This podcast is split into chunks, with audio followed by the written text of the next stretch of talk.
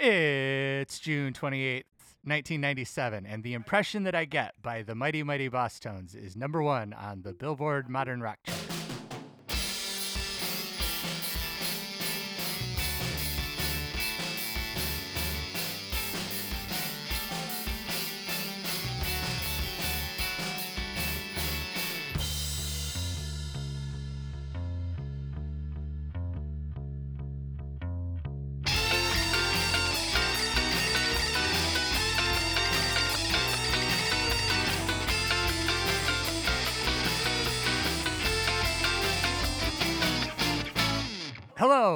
Welcome to Tell Me All Your Thoughts on Pod. I'm Trav. I'm Al. Pick it up, pick it up, pick it up. I'm Quillen, and this is a podcast where we talk about every song that reached number one on the Billboard Modern Rock chart in the 90s, beginning with Kurt Cobain's death in April 1994. Today we'll be talking about the Bad Boys of Boston, Mighty Mighty Bosstones, and their song The Impression That I Get, the first single from their fifth album, Let's Face It. Uh, the impression that I get spent one week at the top of the Modern Rock chart. Here is a clip.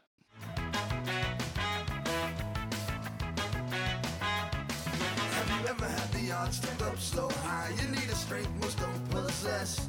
Or has it ever come down to do or die? You got to rise above the rest.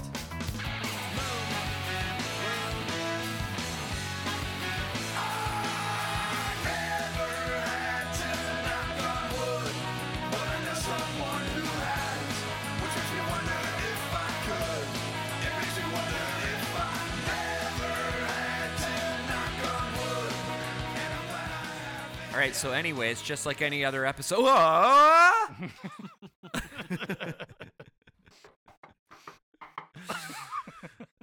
There's a fourth beetle here. That's right. He's It's the, the- he's the the- lone Bostonian. we invited him here just to dance while we talked about our thoughts on Pod. He's the every everybody else has had their wives on, so it was my turn to have my wife on. the owner and proprietor of Jack's Record Stash in downtown Flint, Michigan. Record store guy Jerry Craigo. Hello. Oh. So is the is the Bosstone thing? Is that really is that a reference to Boston? Yeah. Is that really 100%. what that is? Yep. Cool. Yeah. Well, hi, Jerry. Thanks for, for joining us. Hey, thanks for having me here. It's nice to have another another guest. Yeah. Uh, Is Steve Tyler in this band? Yes. Different boss tone. Great. He also We figured- We aren't uh, super sharp on our ska skin, skin formation. Ska, that's that's different. Um, so we had to have a ska expert Oh, come in. We had to call one in, and I figured we should call the person that knows more about ska than anybody else. A person who has the rooms of his house painted checkerboard, black and white, who sleeps in a, a fedora and sunglasses. Yeah. It's Jerry. Oh God. None of that's true. It's not Absolutely true. not. Yeah. It's not true. But uh, I've known Jerry forever, uh, 20 years, more than 20 years. And when we met, um, he was full on in ska phase. That's and, true. Uh, yeah. That was probably like 96 or 97. So, Yeah. um, I don't think, even though he's not, uh, he doesn't sleep in a fedora and sunglasses. He probably still knows more about ska than anybody else I can think of. Yeah. I probably know a couple of guys that are still into it quite a bit more than I am. But yeah, I think of our little friend group, I'm the I'm the ska guy. But it also, it's a specific strain of ska too, Yes. because yeah. they're, i- i- you know, it's a big, uh, a big family tree that it comes Yeah. from. specifically third wave ska. Yeah. So Jerry, did you ever play ska? Yes, actually.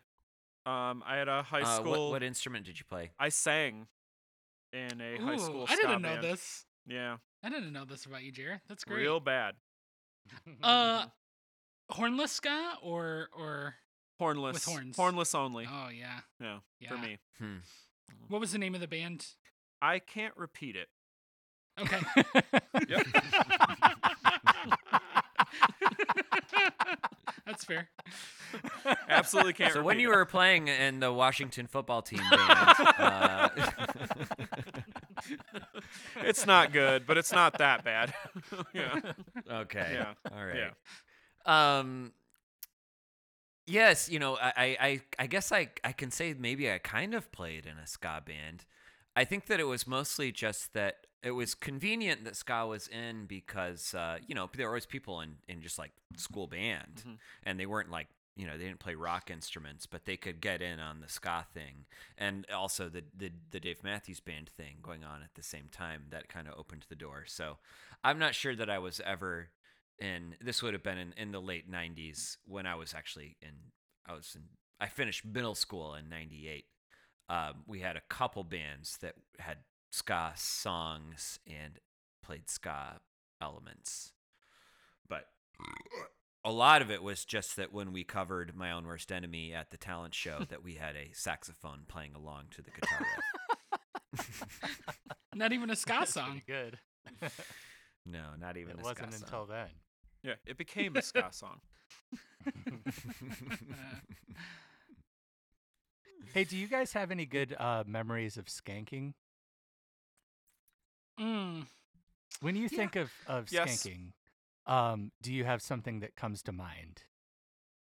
Oh man. I mean, my Yeah, I mean, I, re- I remember that there were a couple of good ska bands in Ann Arbor in the early 2000s, and so we would go see By Wednesday or the Ninjas or things like that, and, and we yeah we would skank in the audience. That's We had a, we had a great fun. for sure. I went and saw the Supertones and Five Iron Frenzy and the Insyderz. yeah, wait. I, I, I knew. Six I knew- minutes. Six minutes. I said Trav under said it at 15 15. before yeah, we get probably the not five the, iron from Quillen. Probably not the first or only time I mentioned them, but uh, I went to that show at the Royal Oak No. Music Theater. Uh, it was a Ska Mania tour, Mhm. And uh, I skanked, skanked there. Yeah. So I have a few specific memories. Uh, seeing Falling Sickness with Against All Authority uh, at Pharaoh's Golden Cup, uh, summer of '97. Seeing Mustard Plug at the local with the Independence and Army of One. That would have been November of '96. and I think of a Less Than Jake show in Flint. Mm. And actually, At the Metropolis? yeah, the metro- the one where the floor almost caved in. Yeah. And then I think of seeing the Bosstones on on, on this tour. I saw them Wow. Oh, on the Let's Face It tour. I saw them May 16th of 97 Wow. with the Pietasters and Swingin' Utters. Yeah. Wow. what kind of venue did they play? Clutch Cargo's. Pontiac. Hmm. 1500 Okay. cap. Huh. Fun. He Yeah. faced it. I big time. Yep. He faced it.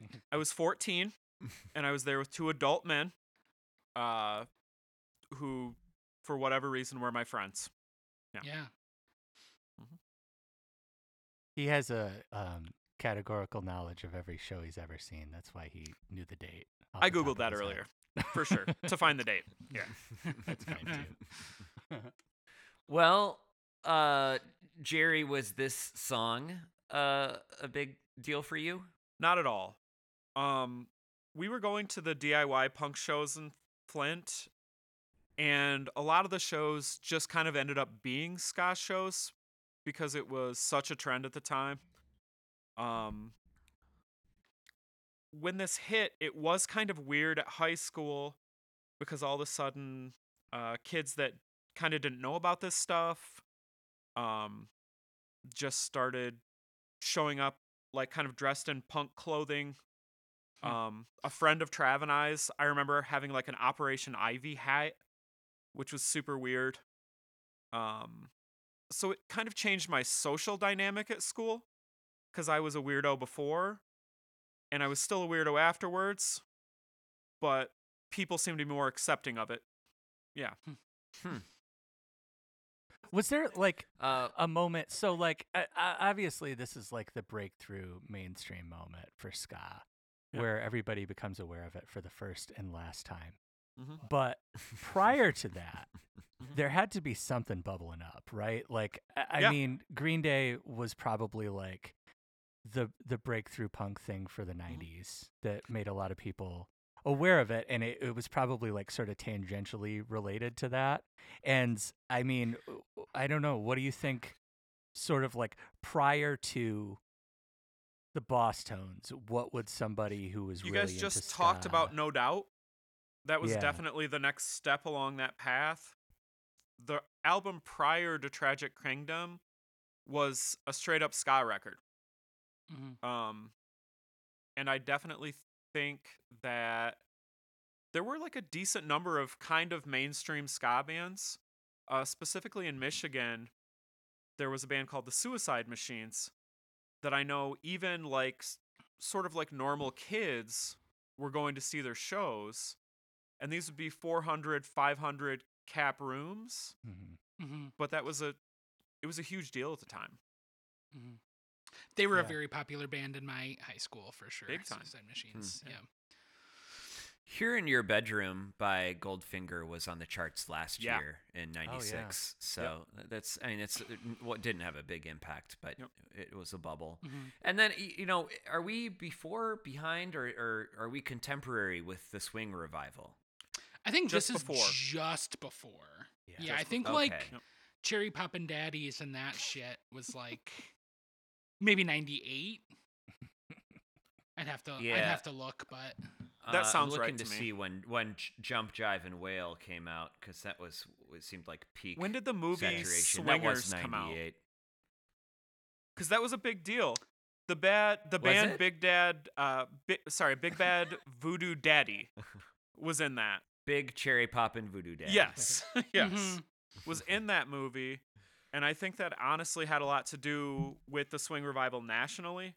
It was already happening in L.A., and this was like a, you know, this is what's going on here now. I definitely thought you were just making a pun about swingers. No, it actually they go to a swing show at the end. That's the the crux of the movie. The swing movie. Mm-hmm. Well, speaking of that, of course, um, Clueless must have helped the Bosstones Mm-hmm. get pushed a little bit into the stratosphere. Um, what year did Clueless come out? Because uh, that that feature the Bosstones play basically like a several song set, they don't they? play Yeah, someday I multiple songs. suppose and uh I would have Where did guessed you- where did you go? 98. It's Oh, 95. Clueless is I from think ninety-five. 95 96, yeah. Mhm. Yeah. Oh, where did So, you go? is the okay. Best. I had definitely seen Clueless before um this song and I I don't think uh, it must have been at a time that I wasn't ready for for ska yet because I just like didn't remember them being in it until like seeing it again maybe in like high school or something like that after I Huh. um Hey, if you remember back three or four seasons, there was a ska song on Smash by The Offspring. mm, yeah yeah yeah yeah Va- I vaguely recall that And I noticed that Wrong Way by Sublime, I think, is on the charts uh, yes Yep. this week. Oh, Yeah. And they were huge. yeah yeah Sublime was big Uh, Trav, what did you uh, did you like this song in high school? um, I liked the idea of the song. I don't know. I don't know. I, I never. I was never like yes. This Mhm. song. It was just sort of like, yeah, this is um different and it's ska, which I was, you know, getting into. Um uh, probably a little bit beforehand and so it was almost, you know, I think I was probably trying to act super cool and just being like, "Oh, this is like sellout ska." You know. I really Um, felt that. I don't know that I knew what the hell I was talking about, but just the fact that it was on the radio was like, oh, well, this must be compromised in some way, you know? this band that's been it's their fifth album. Mm-hmm. They've been Together know, for 15 probably years. riding around fi- fifteen people in a van mm-hmm. for a decade. Mm-hmm. Yeah. I don't Yeah. think I Only- knew. I, I definitely didn't know that they were that established of a band. Like when Yeah. this came out, they were yeah brand brand new to me. How did you feel about it? Oh, I fucking loved it. Yeah, I I loved it. Um, I it is not um the first ska that I had heard. Um, my entry point was Christian ska, um, like just before this. Um, and then hearing this on the radio and seeing it on MTV. Um, yeah, yeah, I I got really really into it. Got really into the album. Yeah, I think I'm with Trav. I think I was kind of indifferent. I um, had developed an interest in ska and other places, but there wasn't really anything about the song that stood out to me. I, I think that I found the lyric a little bit awkward, like the the main chorus lyric, that all that stuff about I'm sure it isn't good, make wonder if I could. Like I don't know. I just didn't really get all that, and I also honestly don't think this has been such a pattern throughout the podcast. I don't think I knew what the idiom "knock on wood" meant, and I didn't. As a result, I didn't really understand what was going on in the song. Hmm. Um, I gotta say, hearing it in the context of the album gave it a boost for me. Hmm. Um, I still don't. I don't know. It's it's not a song that I'm particularly attached to, but uh, it's cool, and I ha- am approaching this episode with a surprising amount of affection for this band. Actually, The it's I feel like it's not even close to the best song on the album. Yeah, Yeah, no, no, not no not even close. yeah. So I think that 80 I, I it's hard for me to remember, but I think that 89X ran some kind of like best songs of the year, you know, thing that they did maybe on New Year's Eve or something like that. But I remember that 89X and it must have been in 97 that they they listed this as their it was their number 1 Oh wow, makes uh, sense. song. Yeah. I, I I don't know if it makes sense, but uh, I don't know. It, it it definitely I got I got the sense that some people found this to be like a pretty like epic song. You know that that chorus was like really emotionally charged for them, um, which wasn't wasn't really something that I felt a lot. I mean, it makes sense will- in that it would be number one on 89X when it's number one, you know, for a time on the Billboard charts. Like, Yeah, it makes sense. I remember it. True, but I mean, I remember it being played constantly. Yeah. Constantly on 89X. And it was always on MTV. Like, it, it was shockingly big for what it was. I do feel like it was like the crest of a wave. For sure. yeah. Yeah, that's a good way to put it. I uh what really stood out to me this time was, you know, I started realizing how nice that little saxophone solo is. And then that saxophone solo goes into this quiet thing where the organ kind of starts doing this descending thing. The outro. And it feels like it's a bridge, and then yeah, the song ends. So like it's it's weird when you know when you hear the saxophone solo, you like know that it's about to end. I don't think that I'd ever noticed that before, and it's kind of a cool choice, and it just introduces this vulnerable energy that uh, I think is the best part of the song. Yes, it is definitely the best part of the song, and it is not, I think, the only time on the album that there is that vulnerable energy that you describe. Mhm. Um, but yeah, I I agree. Coolest part of the song. Um, also. The drums. Can I bridge, the the- the- bridge is really big and really short, and that is cool to me. Like the bridge What's is the bridge? wordless. Dun, dun, Oh, yeah. and that's it. That's the impression that I get.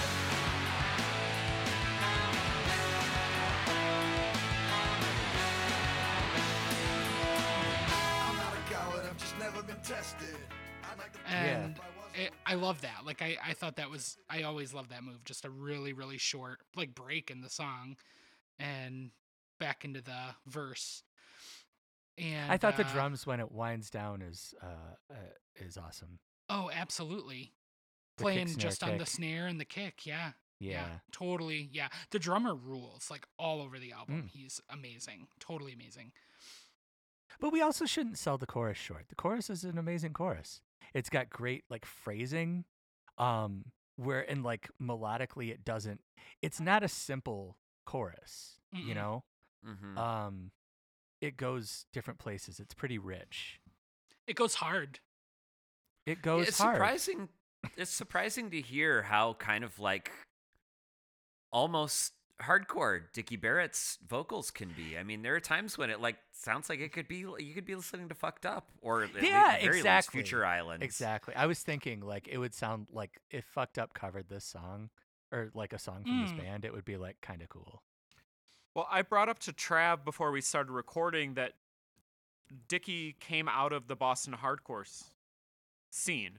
Okay. Uh, he was in a that band called sense. Impact Unit before the Bosstones, and he ran around with like the band SSD and DYS and all the early '80s Boston hardcore bands before the Bosstones started. So that totally makes sense. Mm-hmm. yeah. Mhm. Skacore, right? That was like their Mhm. their kind of term, right? Were they Yeah. the originators of that term, Jerry? Do you think? So far as I know, Okay, yeah. Ska-Core, The Devil and More. Yeah. Right, yeah, yeah. Yep. Cool. That was a Bosstones album? Mhm. I just remember the title. Yeah, it's great. Yeah. Cool. Question the answers. Another Boston's album Wow. It's true. Question the answers with the title COVID. that I think is funny. Question the answers about COVID. That's what we need more of from from Dickie Barrett. Apparently. Yeah, much more.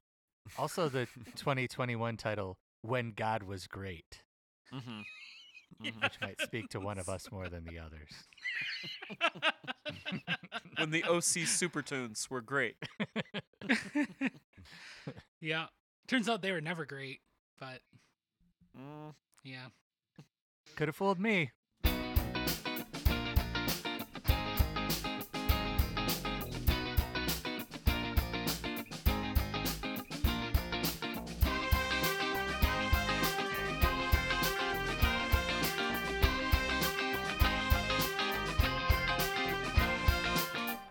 Um, I think we've probably covered memories. Yeah, I think so. Yeah, I mean, I I- yeah. I don't think. I mean, what else is there to even really talk about this song? Um, anything to say about the lyrics? Mm. No. Yeah. Yeah. Me neither. I, It's I like mean, I mean it's it's he fills the melody well. And it's I mean it makes sense. It's not dumb. But it, it's just super vague and broad, which Very is broad. like like something that would make for a good pop song, right? Like appealing to Mhm. many and uh, something that could inspire people and people could really like Mm-hmm. connect to because Mhm. they can make it whatever they want it to be. the one little note I took when I was listening to this earlier is just that it makes sense to me that this was the song. Yeah. Y- yeah. I don't know that Like, there's a. I mean, there's it's not, not a my more favorite song on the album, song But on the album, but um, I, that's interesting. I yeah. feel like they're like I think the first song could have been a Noise Uh, Brigade, yeah, it's great. could have been a breakout single. M- Well, may, maybe it's just more obviously uh, upbeat and poppy. I don't know. I I yeah, I don't know. I think this song is a little bit more interesting, and I think that we all more or less agree, maybe just to differing levels. But I think it is a more interesting song than uh, just a ska song, and then like a lot of what was big at this time. Definitely. dynamically, structurally, even lyrically, even though yes, it is vague um Yeah. and and general, but like I think it's at the very least sounds smarter than, you know, some songs that were popular at this time. All right. So what did we want to do here? We uh, uh, Jerry's gonna teach us. man, let's just talk some ska. Yeah, I mean, like, yeah, Yeah, if you want to give an overview, I think that's a good good place to start, and we can just kind of converse about it, probably, right? I think that sounds great. Do you want me to give the overview? Tell us all your thoughts on ska. Scott. I'll tell you all my thoughts on Scott. Scott. Um, we've got some notes here, so I'll just go over the the basic history of things. Uh, ska originated in Jamaica in the late '50s, uh, precursor to reggae. there's a second wave of ska, uh, specifically bands like the Specials, the Selecter, um, going on in the UK in the late 70s. A lot of times that's related to the uh, two tone label and sort of the classic images that we see of like the guy in the black and white suit and the checkerboard pattern and all that stuff. Was A that lot of that has to do with two tone. Yeah. Say that? was was the two tone label based out of Jamaica? UK. Oh. Yeah. Oh, okay. Yeah. Cool. Uh, third wave, which is kind of what we're talking about here, are all of the more like ska punk bands, um, maybe more upbeat, um, but also maybe a little bit harder edged. Mhm. Um, we certainly didn't really live through the other waves, or at least as far as like being conscious of that. Mhm. But I think, at least speaking for myself, a lot of those second wave bands now I just think are incredible. You know, the specials and Selecter and all those. Um, Yeah, I've never listened to Selecter, so I'll have to put that on my list. But yeah, I I found that like five or you know I'd heard the specials in high school. Yeah. I think plenty, Mhm. but it wasn't. It was like five or six years ago that I I saw um, a promotional video for Gangsters Mhm. and was like, oh shit, so good. and uh um, immediately like went through a specials phase.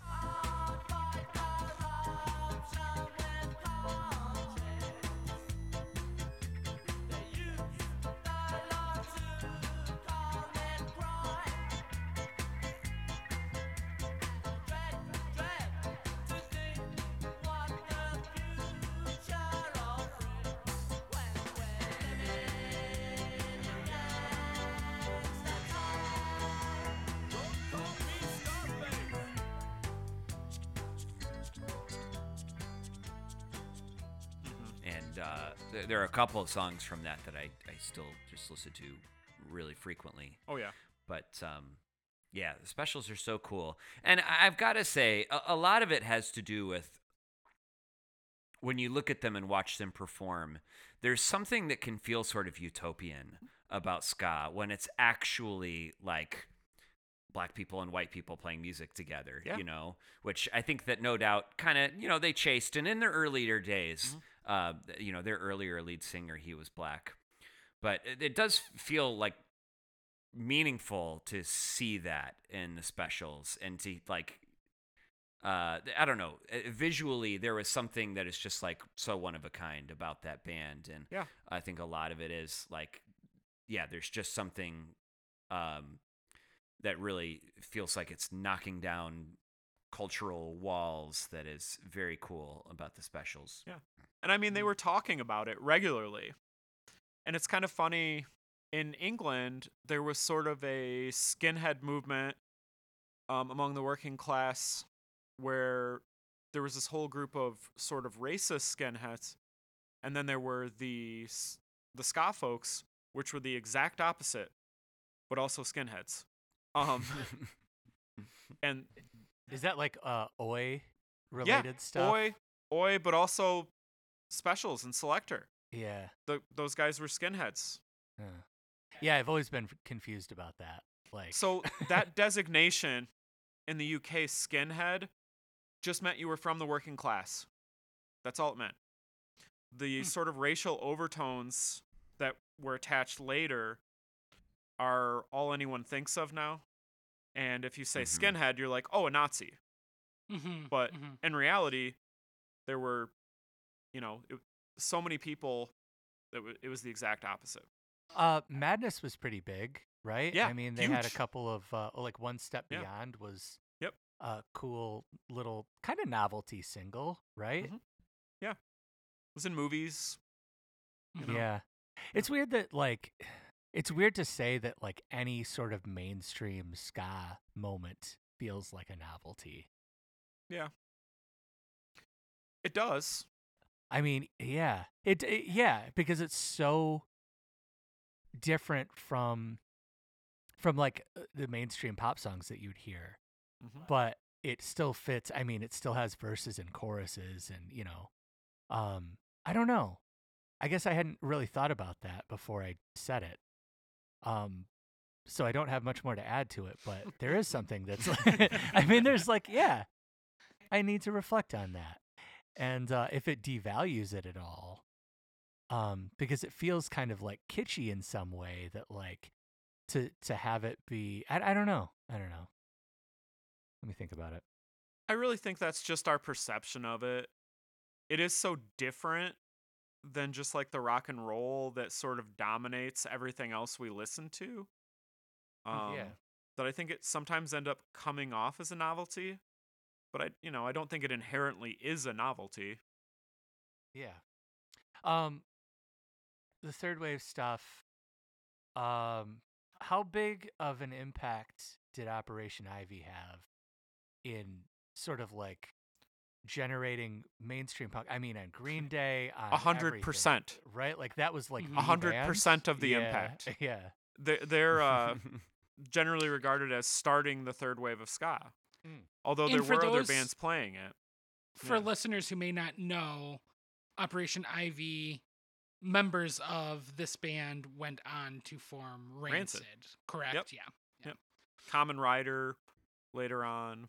Mhm. Um, yeah, but they were a very important Bay Area band, and uh, only lasted a couple of years from '87 to '89. Hmm. Um, but were massively influential. Yeah, big time.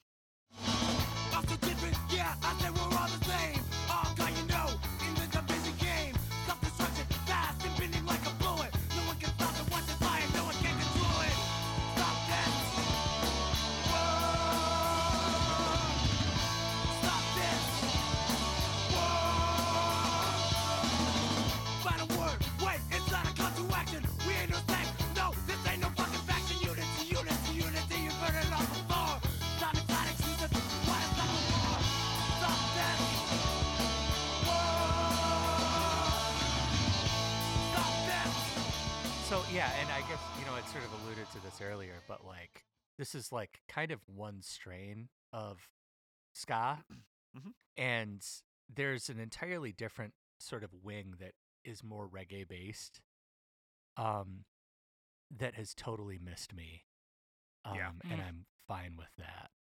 Me too. Um, There's like there's yeah. reggae i guess there's compli- i have complicated feelings about reggae because a lot of there are some amazing like soul based like reggae records that i don't know much about but hear and go whoa this is fantastic and i should probably spend more time listening to it. Um but but i mean you know i don't know. It it just i mean 311 right? Like it became bad. 311 and uh i mean uh, uh, there's something that all the things that led up to 311 playing reggae based Yeah. stuff um is i- there had to be some missteps along the way and you know you there's always like the uh um i guess the the stereotype of like the white guy with dreads playing reggae songs that's kind of embarrassing and um Ross Trent. right yeah Which episode did you do the Ross Trent thing on? I forgot. oh man, I watch that video just to feel happy sometimes. Me too. It really cheers very me up. Um, yeah. It's gonna drive me crazy trying to think what uh, which song you did that with, but That was Oh, a well. while ago. it was. I think Um, that Trav and I might be kind of understating how into like this third wave of ska stuff we were. Um, the band Slapstick, Suicide Machines, um, Less than Less Jake. than Less than Jake. Jake. That was yeah. I mean, Less Than Jake- absolutely dominated yeah. what we were listening to in high school for a couple of years. Yeah, and it was and great. Operation and- Ivy. God, Yeah. we, j- I just we just bought like the Losing Streak repress Yeah. because it's And that still album's still incredible to me. yeah, Completely holds yeah. up. And, and that was such a delight to find that out. I probably like went back to it maybe two. It was during the pandemic. Yeah. And I think I texted you and I was like, Yeah. dude, Losing Streak is awesome. And I'd been listening to it a bunch too, yeah, yeah, because that's a good cheer me up album. yeah. Mm. Yeah. Um, and so that's, I mean, yeah. There's there's plenty of um uh, ska punk albums like that that still kind of Mhm. uh, hold up in that way for me. Same here. What about uh, Reel Big Fish? Oh yeah, Oh yeah, good we were fans.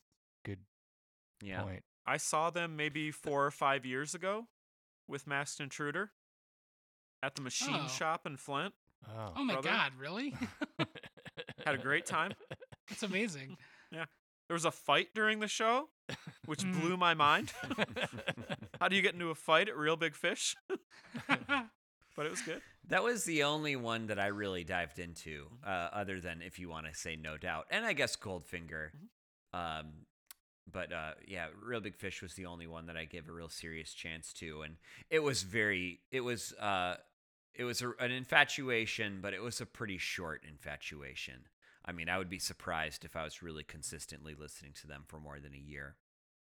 Man, Was Was I that, even uh, like that. turn the uh, radio off era, or why did they rock? so Turn the radio off, and Why Do They Rock So Hard? And I, I- I think it must have been right when Why Do They Rock So Hard came out that I was listening to this stuff.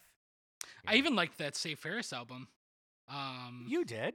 I did, yeah. It was not very punk. It was more, um, I mean, it was still upbeat, but like it was more softer on the edges. But um, Sure. Is it good? uh, the singer had an awesome voice, Uh-huh. and the horns were great, and the songs were catchy. I mean, I you know, uh, it's been a minute since I've revisited it.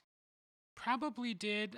Uh, well, no, I was on a little bit of a ska kick around this time last year, um, and I probably listened to some of the songs then.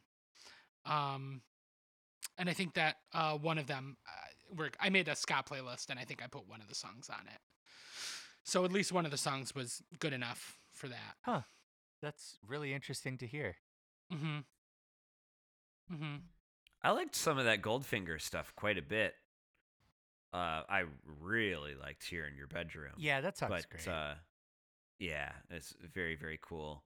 But yeah, at the time, I you know some of the stuff that was on Hang Ups in 1998, uh, I liked a fair amount. Superman was Yeah. probably the the most ska Mm-hmm. kind of one, but um, uh, we've I think we've talked about this lonely place before. It's a very Sergeant Pepper sounding song. I'm sure that Travis would hate it. It's got Oh, you know brother. MIDI, it's got MIDI sitar on it and all that kind of stuff. But I mean, uh, it's pretty great.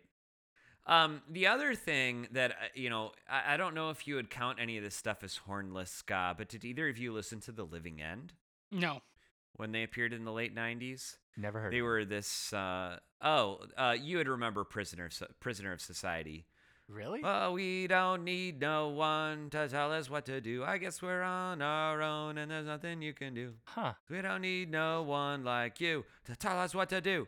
You don't you don't remember that song? Uh maybe, maybe that does okay. kind well, we'll have to talk about it a little bit later on the on the on the pod, but I think probably that had more of a rockabilly uh, influence, and that maybe there was just a teeny little bit of overlap at times with maybe some syncopated guitar. Hmm. Jerry, we were just talking about the Living End. Do you remember the Living End? Yeah. Okay. Yeah. And I think you're right. Probably a little bit more of a rockabilly thing, but yeah, Mhm. some overlap.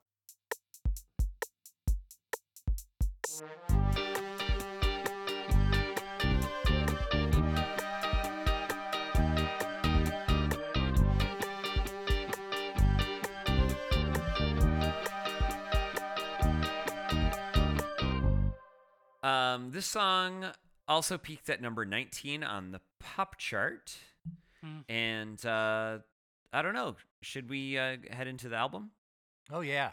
Yeah, yeah, we can we can move on to greener pastures. All right, let's do it. I guess first of all, we should talk about the music video. Anything that Oh, you yeah. all uh, want to say about the music video in particular? Um, nothing really. It's pretty plain.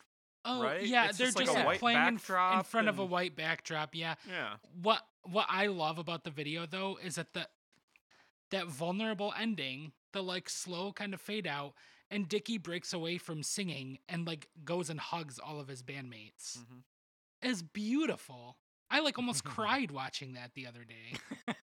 It was amazing. Like it just made me feel so Jesus, get it together. so warm. It was it was so nice. I love that. Yeah. That's great. Yeah, that's It, it didn't occur to me. Yeah, it's mostly just uh, however many of them kind of having a good time against a white backdrop. including the the Bostonian, the the dancer, just doing it. I'm curious how much of that was like the budget and how much of it was like we need to shoot a music video right now Yeah. because we have 2 weeks. Well, this is still going to be popular. Mhm. yeah. need to get it It's a shot great on. MTV.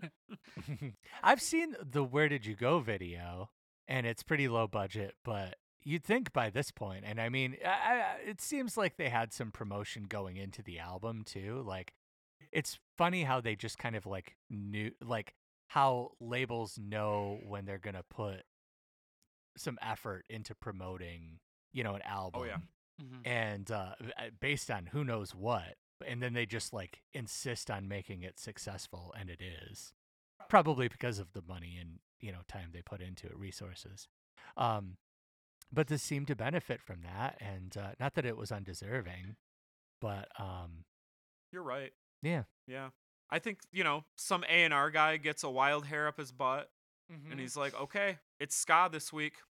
Yeah, yeah, That's what we're doing. And he convinces enough people that that's, that's what we're doing. yeah. well, what did you all think of the album? God, it was good. Dude, I It's really love good. it. I It's this a very is- good good. album. This album is fantastic. It's so good. So good. Yeah, Not a not a bad song for me. Like No. and it's No. uh, is it even le- maybe even less than half an hour? dude, it's thir- it's like right at a half short. hour. it's 33 Yeah. minutes. 12 songs, Oh, 33 Yeah. minutes. It's like the it's the so as a result, length. I I mean, I ended up listening to it probably five or six times this week. Me too. Which I don't usually do when I'm just looking into a, uh, an, uh, an album for the podcast. Yeah, I I mean I I found myself falling for almost every song. There's at least one awesome part in every single song. Like Yeah. yeah, it's just oh man, it's really good. It's it's an easy hang. Yes. Yeah. It's an easy hang. I mean, there are nice melodies. The songs are nice and short.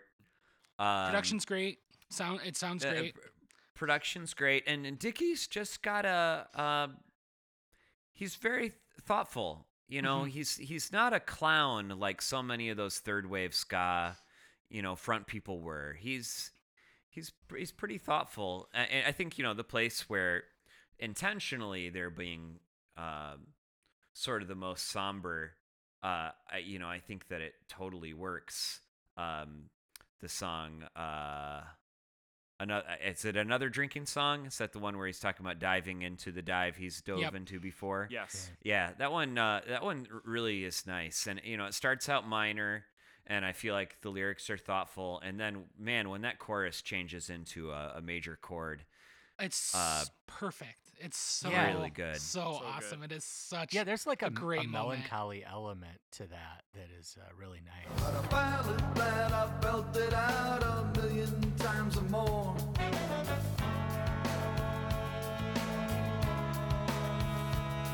The words I'm gonna scream and getting drunk's the central thing lyrics if you can. Make the lyrics sound at all. Counting on a remedy I've counted on before. Going with the cure that's never failed me. What you call a disease, I call a remedy. What you call it? and there's a couple of other songs that are like minor key in places too. It's it's like uh, they're serious, um, but I don't think they take themselves too seriously. Like it's No, it's not not insufferable. You know, it's it's a really good balance. Um, and I think that that is a big reason why this album holds up for me more than most um from the era like and and this genre like it's, It's yeah sequenced really well. yes yeah Mhm. So Yep. you've got the singles like right up front, and another drinking song is like right in the middle of the album, mm-hmm. just like a perfect time. Yeah, like a it palate kinda back kind up. of. Yeah. Mhm. Yeah, yep yeah. Hey, did you guys know that the it in Let's Face It was racism? I've I figured that out just this week. that was cool. It, it was awesome to see them kind of like tapping into the legacy of like, uh, I guess the social justice elements of like second wave Mhm. ska, and um, and really kind of uh, incorporating that into such an enormous album. I mean, the, like, think of how many people heard that. That's great. Yeah. Yeah. Lots of uh, songs about uh, hard drugs too. I feel like, or a, a few at least, Hmm. and and mental health too. I I feel like, uh, man, uh, what is the song? Um, something about that. Is it that bug bit me? I think Yeah. is maybe Yeah. what it's That's the called. name. Yeah. Yep. Uh, like, is that maybe about depression? Like it seems like to me, either depression or or addiction. Um, Did you like that song title? I love that song title, and that song slaps. It's an awesome punk song. Um, that song bites. Well, it, no, it it, That bug bites. it yes, that bug does bite, but the song does rule. It's is is a good song. One of one of many many awesome songs on this album. Aaron, what's your favorite song on the album? Oh, it's the Rascal King, baby. What he was fueled by a lack, drew inspiration from and made so many problems to crack and miles to fade. Crooked was the path, and brazen was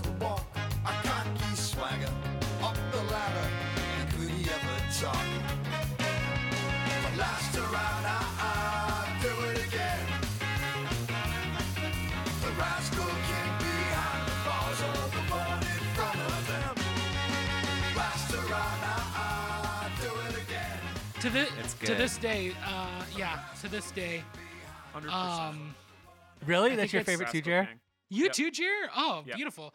Yeah, You're a that couple of Rascal Kings. if if that was a number one that we would cover, that would have been that would get a perfect rating for me. It's a perfect song. Love it. Um, Noise Brigade's up there for me. Mm. Noise Brigade is okay. awesome. Uh, yeah. Um, Al, and you I- got a yeah, fave? Another drinking song is up there too. That might be my number two. Yeah, Oh, wow. I, I mean, uh, between another drinking song, excuse me, um, Rascal King. I mean, I, I liked Royal Oil a lot this time. I loved around, Royal too. Oil. Royal Oil is Yeah. awesome. You do? I, And, uh, I and let's it. face it, That's really the only good. song I didn't like on the record. Really? Royal Reminds me of Oye Oye Como Va. Oh. What? Oh man, So really quick about Royal Oil, I always thought Royal oh yeah. everybody Oh. hated it. I I've always loved that song, and uh, oh, it's beautiful. It's a beautiful song. it's great. I I do want to say uh the lyrics um there's a line that uh well the chorus royal oil come on bubble and boil uh and then it like the line is stabs like a dagger or something like that stabs like dagger i always Mhm. thought it said slap a dagger when a I heard something about sassafrasa. sassafras i was i like until like reading the lyrics like three or four days ago i i thought it was slap a dagger and i i never really knew what that meant but yeah that that song's a beautiful beautiful beautiful song Can I add that my Yeah. my favorite song was "Break So Easily"? awesome song That was a uh, real real hard 6-8. jam. ska and six yeah. yeah And almost like that tumbling sort of low tom, like da da da da da da da da da da. That song is awesome, yeah that's and not not very great. ska. There's No, horns in it that probably like if you removed the horns, it would just be a, like a badass kind of like hardcore rock song. hmm i don't think there are Um, any upstrokes or anything on that I song right. I do think that it- there were moments where it was like they just incorporated horns and like high guitar parts for the sake of like reminding everybody that they're a ska band and it didn't necessarily serve the songs. It didn't hurt them. But like if you if you pull them out, it would have been the songs probably would have been a little bit better. See, that was a whole subgenre of ska. Uh, it was just like punk bands with horns. hmm you Yeah. know, that were barely playing ska, hmm and they di- they would drift into that occasionally. Mm-hmm. Um, the album was produced was co-produced by Sean Slade and longtime Bosstones producer Paul Q. Kolderie. Um, The duo had also co-produced Radiohead's Pablo Honey and Hole's Live Through This. Any uh, relationship with either producer from either or all three of you? God, yeah, they did a ton of great albums. I mean, I can pull them up on. So, uh, like, Paul Q. Kolderie's uh, Wikipedia page lists um, "Lovey" by the Lemonheads, uh, Uncle both Uncle Tupelo albums, uh, "Let Me Come Over" by Buffalo Tom, Oh yeah. um, all of the Bosstones stuff, Pablo Honey, uh, Belly, uh, Live Through This by Hole, uh, 13 Unlucky, Lu- Unlucky Numbers by Wax. I mean, like, they did a ton of good stuff. Piebald, they did, uh, We're the Yeah. Only Friends That We Have. That's awesome. He also did a Speedy Ortiz uh, EP later on. Wow. Yeah. Um he yeah, he he's like up there with um I feel like some of the other like highly regarded 90s like um borderline indie rock and like Yeah. major label like alternative rock. Um like uh, uh, well albini and like um john Ag- Agnello is that his name? Um oh, yeah. and um brad wood. Yes. um like yeah i think i think paul q. Kolderie is like in that kind of space. Lots of important albums for sure Um, he engineered the Pixies' first two records. Wow. Yeah. wow He did a Cave In album. Which one? oh really mean, mixed, uh, Lost in the Air. huh Oh. This is, I one. mean, this is just wild. Yeah, like he got into like some kind of like deeper indie rock stuff too. Yeah, I just I I had kind of always highly regarded them, and I'm trying to find. I know I had heard somebody had kind of a bad experience with, um, and maybe they were like, you know, hoping to work with somebody who had done like some amazing albums, and then they got you know access to them, and they kind of didn't care about their album, and I can't remember specifically what it is, so it's probably not even worth mentioning. But there it Hmm. Well, I think we've already shared our thoughts on the two other singles from this album. Rascal King hit modern rock number seven. Very, very good. Uh, Royal Oil hit number 22 on the modern rock chart. that was interesting to me because i did not remember that even being on the radio like i didn't remember that being a single Yeah. i Yeah. eh, I, I doubt that it stayed on. happy for, for, long. it but i i just Mhm. didn't you know i i always liked that song i just didn't remember it being um yeah prominent Thoughts on the rest of the Bosstones career? I'm a Oh, who knows? You are? up to this point. Oh, So the albums that came before this, I think are from very solid to like great. hmm And then sort of after this point trail off pretty hard. Okay. Yeah, I've never listened to anything after this. Um, I think is I think Question the Answers is the album before it, Mhm. and um, that from one's it- it- yeah, yeah, that sounds right. That that's got some jams. Um, someday I suppose and Where Did You Go are both awesome. Oh yeah. awesome. I love awesome Where Did You. Go? Yeah. Maybe th- and those two songs might be like their best. I mean, I might like them more than anything on this album, but um yeah. Yeah, I, I, I I'm interested in um working backwards and, and listening to some of the older stuff for sure. Yeah, I'd be curious to listen back too. I listened to their most recent album just because I wanted to stock it at the store and I didn't hate it. I thought Mhm. it was fine. Um but also uh, you know, I certainly couldn't fall in love with anything. Yeah, I mean, do we talk about how they just broke up after Yeah. all these years? An insanely Probably over the vaccine. Yeah. That's super what it weird. seems like. What a weird legacy. Yeah. That is what it seems like. I think so. Yeah. It looks like Dickie is kind of a COVID denier, anti-vaxxer. Kind of a free thinker, quote unquote. Yeah. I see. Weird. and like they were the house band on Kimmel, right? At the end. yeah, yeah. And like lost that too over it. Wow. And like, you know, D- Dickie was good friends with Kimmel.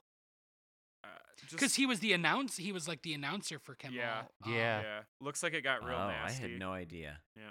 Huh. Fired for being a scoundrel. Yeah, a rascal. A rascal. a real rascal king, a, a king of the rascals. he revealed It's hard for me to to hear that about Rascals without imagining also the Tim and Eric skit about the Rascals. Oh yeah. yeah, yeah. Tim killed my rascal and yeah, all that kind of stuff. Uh, all right, let's take a quick break and we'll come back and talk about the charts.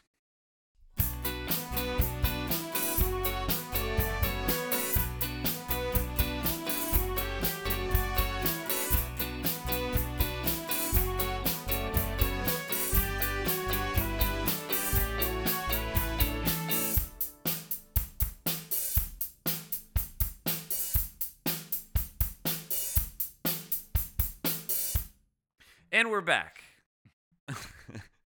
uh, mainstream rock number one. If you could only see by Tonic. Pretty sure I God mentioned that I don't hate this song. an, uh, an abomination, an affront to God. Um, one of the worst songs Man, in my life. I think it's better than so many songs that we will be covering in, in the near Oh. future. Oh, I would say just worse, brutal. worse, worse than being an abomination or affront to God. I just can't think of anything more boring than this song. Sure, it's boring. Yeah.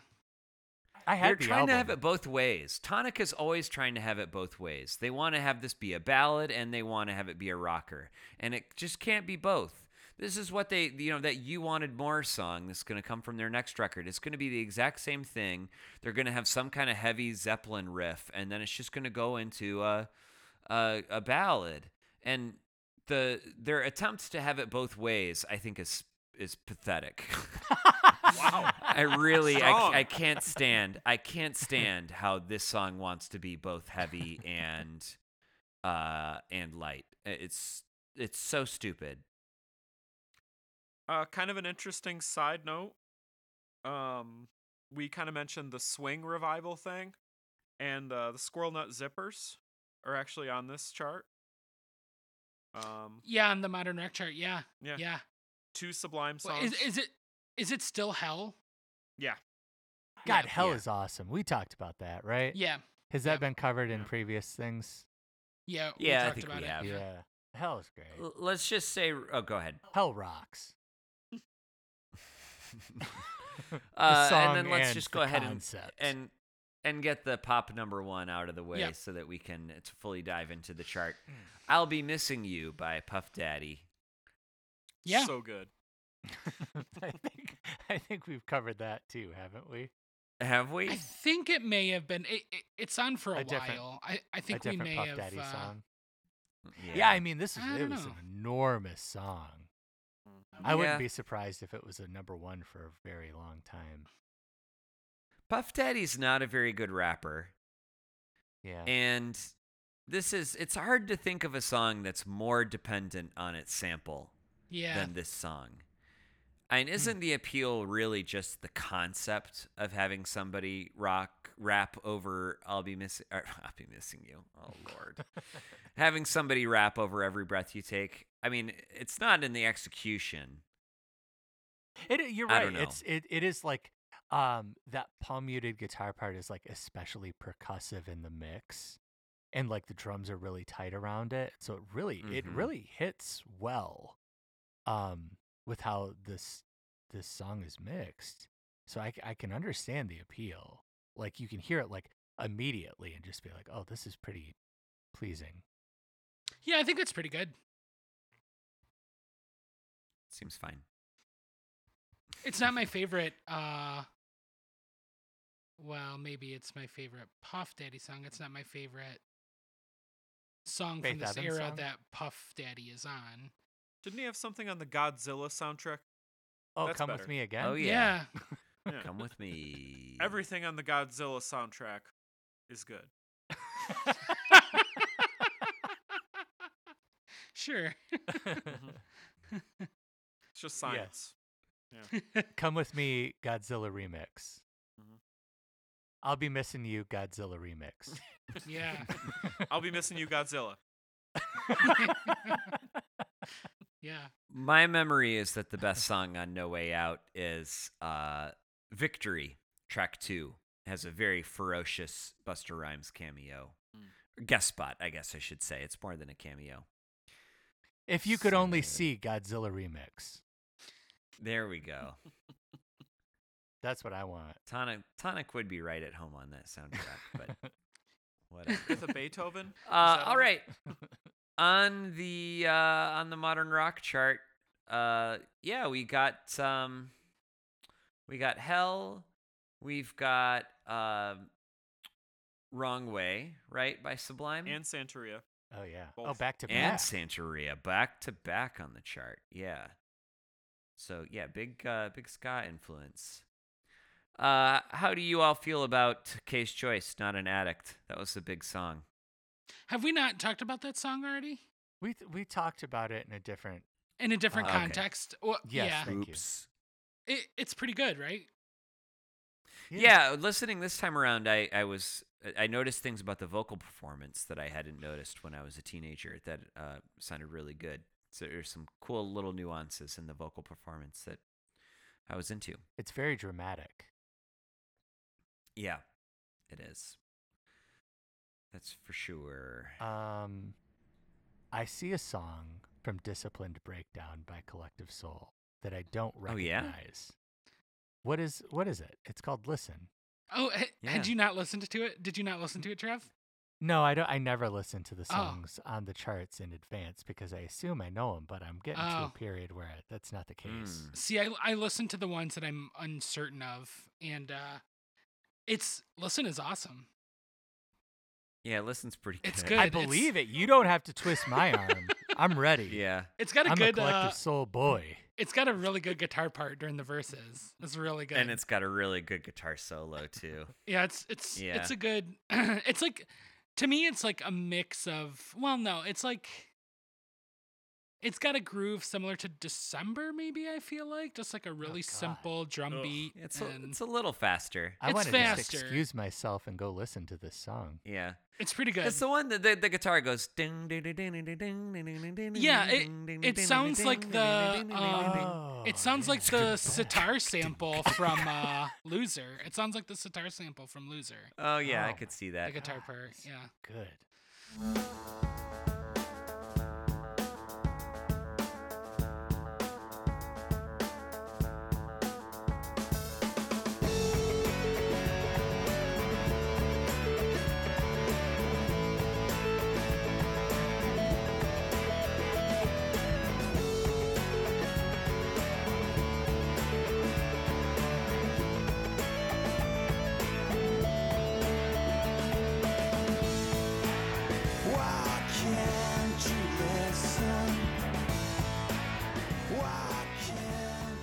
Yeah, it's good, Nice, Trev. It's good. Yeah, I believe it. Uh, have we talked Six Underground yet? I think so. That's You a do? good song. That's a good song. Yeah, it's a really it good is a good song. Um, I got a deep cut on here that um we've never talked about, and is on um one of my alternative playlists, and it is called "Drawer" by Summercamp. Yeah, I was completely unfamiliar. And It- Yeah, I That's a was too. I listened to it. the song slaps. It's really yeah, good. Cool it's chords. super heavy. Yeah. Yeah. yeah, There's it's that descending sort of thing happening, um, from chord to chord, and it is it's a great, great song. Yeah, it's a good, loud, like power, like punky, like power pop song almost. Yeah, Like, slow headbanger, uh, Yeah. alternative poppy, catchy, uh, the summer jam.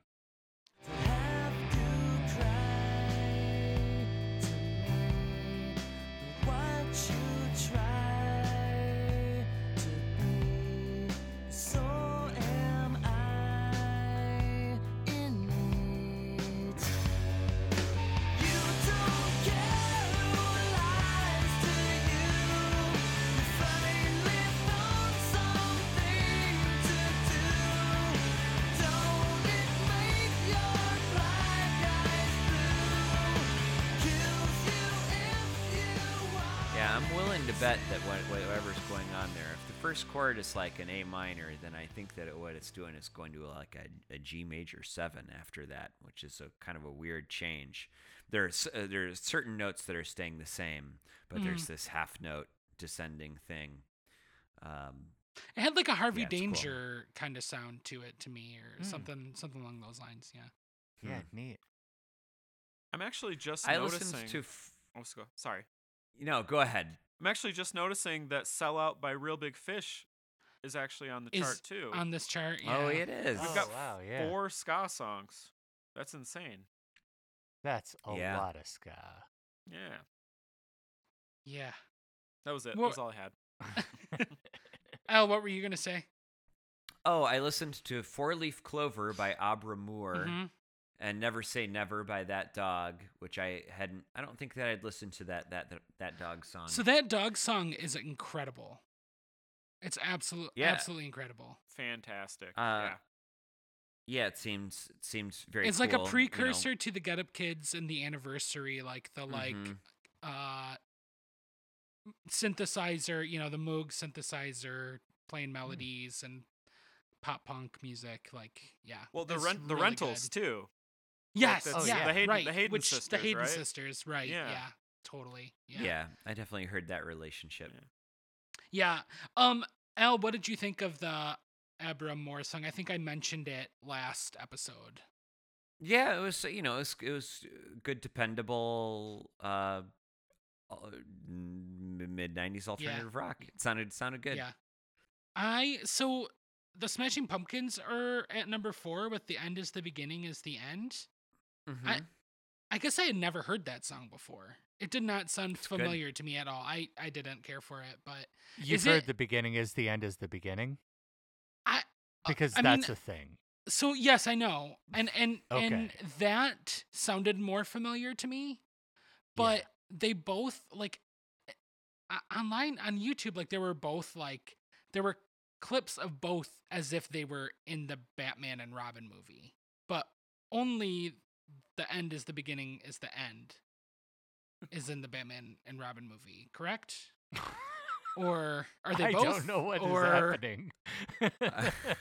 okay, wait. So because that's of them what- is like 'cause a that's what it's from. Slow, like a Yeah. very slow jam. Is that this? That's the other one, I think. That's Okay. the That's the other Yeah. one. I think. Okay, yeah. So I think this one is in the Batman one. Yeah, the this is other Does one- it make you happy? You're so strange. Yeah. The Yeah. other one was used in a, a Watchmen trailer, the Zack Snyder Watchmen oh uh, trailer. gross. yes, and it's okay. pretty badass. And that is probably what I why it sounded familiar to me yeah, because I was a big fan of that film actually. yeah, me enough. too. I was Um, too. Zero Cool, stars. Well, that song, you know, Zero whatever. Watchmen. Uh, Monkey Wrench is like one of the good Foo Fighters songs. Oh yeah. That's on on here. I think we've said that about every Foo Fighters uh, You- single that has charted you so guys far. Up have to this said point. that. You things guys have get said very, that. very You bad. I haven't said anything. You you take that back. I have not Uh, said that.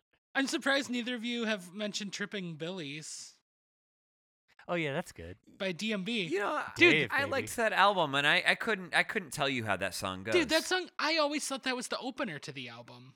I I did always too. thought no, yeah, I know it's not. I always thought it was. It sounds like the opener to an album. I can't tell you how uh, wh- anything that happens in Trippin' Billy's other than it goes Do, "Gonna do, do, Trippin' do, do, Billy's." do. Yeah. Oh, There's right. the grandiose opening, yeah. and then it just kind of rides a sick groove. It's actually really good. I was very surprised. No, I it was, like, doesn't. very, very rides a surprised. sick groove. I did. I'm It's having great. trouble imagining when I when I think what happens after that. I just imagine it going into too much. Yeah, it, I can't. it uh, doesn't. I can't imagine at this song at all. So, so Al, before I listened to is it, this the one that goes eat, is, uh, eat, drink, and be merry for tomorrow we die?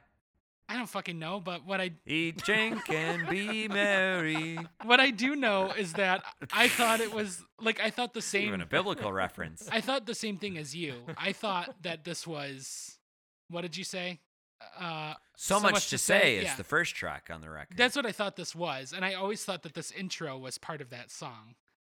And so when I Oh. heard it in Tripping Billies, I was like, "Oh, I thought this was supposed to be so much to say," and uh, yeah, yeah, I guess there are three singles from that record that are kind of the exact same tempo and yeah. feel very similar. Um. Otherwise, there's an Echo and the Bunnymen song on this. Uh, Yeah, that is on- on crazy. too. It's it's In 1997? Yeah, I I remember that was when I heard of them. I remember there being a single on 89X, and I didn't, you know, I, I didn't remember anything about the song.